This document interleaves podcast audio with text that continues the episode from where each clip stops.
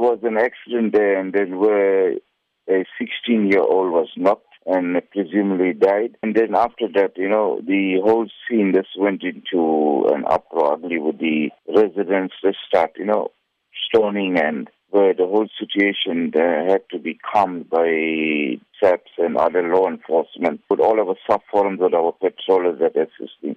So, what seems to have fueled the protest unrest, considering the fact that people were sort of allegedly looting in a bid to create chaos along the affected route? If there's an accident, it's an accident. But everything turns out into criminal activities where people just go on looting and start burning and, you know, whatever it is. You see, this is a sad part of it. How would you describe the police presence when the incident occurred?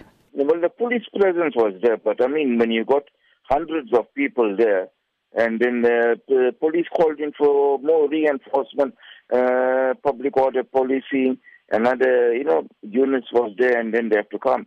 And you must remember, the, the, the police couldn't clear totally because the area was dark, and while they were doing that, they were getting stoned as well. You being part of the CPF, what would you be doing this morning in ensuring communities act in an orderly fashion when an incident like this does take place? We will be discussing this. We, you know, the authorities has to come in here. We have to find some solution to this because this link road is becoming a problem. It's not from now.